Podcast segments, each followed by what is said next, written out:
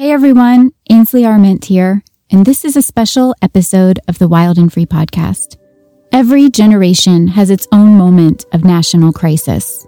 Our parents had the 1973 oil crisis, Watergate, and the Kennedy assassination. Our grandparents had two world wars and the Great Depression. And now, with the coronavirus pandemic sweeping the world, we have ours. Restaurants are closed, schools are shut down, and people are losing their jobs. Everyone's feeling a little nervous about what the future holds, to say the least. In the midst of all this, parents all over the world have suddenly found themselves responsible for not only working from home, but also teaching their children.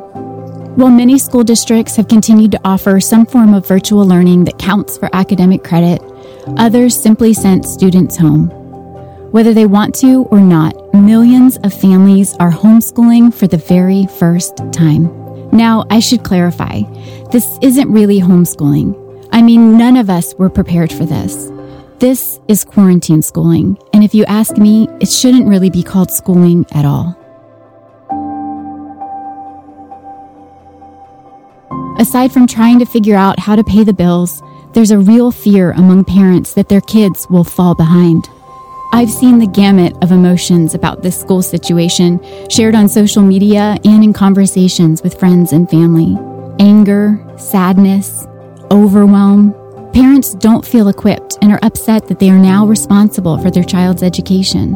Parents are sad for their kids, who are also sad about missing sports and friends and familiar routines. Parents are overwhelmed at figuring out how to motivate their kids to do their work overwhelmed at having to do this while working from home, overwhelmed that they likely will be doing this for the next six months. I don't have a one size fits all answer for each family, but I know this. This is temporary. We will get through this, and we will get through it easier together.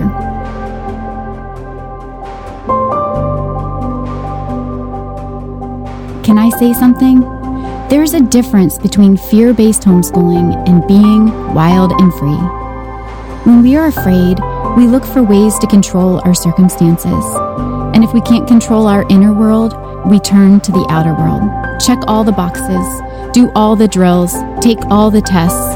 This is why people buy all the toilet paper and hand sanitizer, leaving nothing for the rest of us.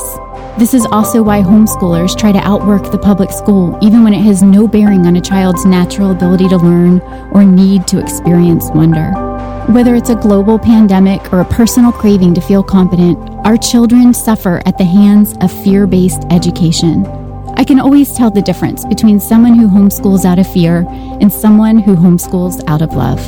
The former has something to prove, the latter has something to save and that something is childhood. The fearless homeschooling mama chooses trust over control, play over programs, connection over correction, and love over being lorded over. Rather than leaning into curriculum, she leans into connection. Rather than pushing into academics, she pushes open the doors to curiosity. Rather than checking off boxes, she chases wonder with her children. The truth is, all of us are guilty of being fearful at times. Fear causes us to ditch kindness and fight for survival. Fear extinguishes the heart that makes generous decisions. Fear convinces us that control will quell the chaos we feel inside. Love, on the other hand, compels us to trust our children.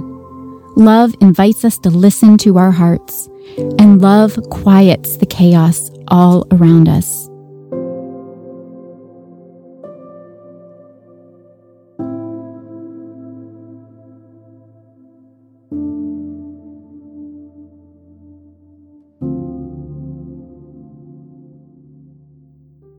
At this time of global crisis, what I really want to do is tell all the new parents who are now responsible for their kids' education to stop thinking about schooling their children at home and to think about what their children need most right now. I want to tell them that their children need routine, but that doesn't have to be the school schedule that they're used to. They crave rhythms, simple moments, and time to cherish this special season of childhood. So take some time to set up a daily rhythm with your family. It doesn't have to be complicated or even involve you at all times. It helps create a predictable flow for the day, and to bring security and peace to your children's hearts and minds. Find ways to involve them in helping out around the house. Our little ones love to feel useful, folding tea towels or washing windows. Give them the keys to the art cabinet and yes, even let them make messes. Light a candle for breakfast. Play a card game. Make a batch of homemade Play Doh. Bake a cake. Send them out back with a nature scavenger hunt. Or just let them be. They might get bored, but they'll be okay. In fact, they'll be better for it because boredom is a fertile seedbed for creative imagination. Boredom is a gift for their minds to rest, for their bodies to relax, and for their creativity to unleash. I also want to tell these families that their teens need rhythm too. They may not seem to care, but they'll be drawn into the natural rhythms of your home just the same. A mealtime, a game night, a movie marathon, a time for work, a time for play, a time to move their bodies, and a time to settle their minds. Invite them into the moment, whatever it is, but don't pressure them to participate. And while sitting at a computer and doing virtual learning may be necessary for your teens, you can make it feel a little less like work with a snack, a smile, or a shoulder rub. I also would encourage these families to create some screen guidelines with their teens, not for them, but with them. Ask them what they think is a reasonable amount each day. We did this with our own kids a few months back, and they were surprisingly stricter than we were. After you come to a happy balance, then agree to follow the same guidelines they do. While many of us have to work and be on the computer right now, we could all use a break from our screens during this season. These are unusual times, friends. Families all over the world have suddenly found themselves homebound. Whether homeschooled or traditionally schooled, these are challenging times to navigate. If you're feeling overwhelmed, nervous, annoyed, sad, scared, you're not alone. Let love guide you with your kids, with others, and with yourselves.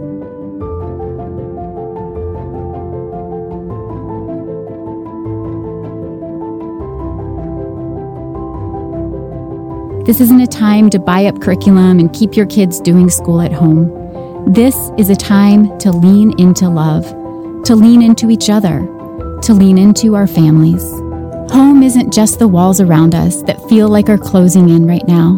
Home is the people we love. So do those virtual classes if that works for your kids right now. But remember that learning is a mindset, an attitude, a way of life. Fling open the windows and swing wide the doors of creativity and curiosity. Open your books and hearts with equal zeal during this confusing time for kids and parents alike. Be patient, be real, Get comfortable. Get outside. More than ever before, we need the peace of the wild things to calm us. Nature has the power to restore us and ground us. And the best thing about nature is that it's free. You can find it in the nooks and crannies of every corner your backyard, a local park, the cracks of the sidewalk, or the fresh air blowing in your windows. Establishments may be closed, but the earth is open as usual. Yes, these are unusual times, but when we look at our children, we are reminded of hope. Maybe these next few weeks will surprise us all. Maybe we'll see our children be children again. Maybe we'll find ourselves more connected than ever. And maybe we'll find slowing down is something we all desperately needed. I hope so. I pray for miracles. I pray for grace. And I pray for peace upon us all.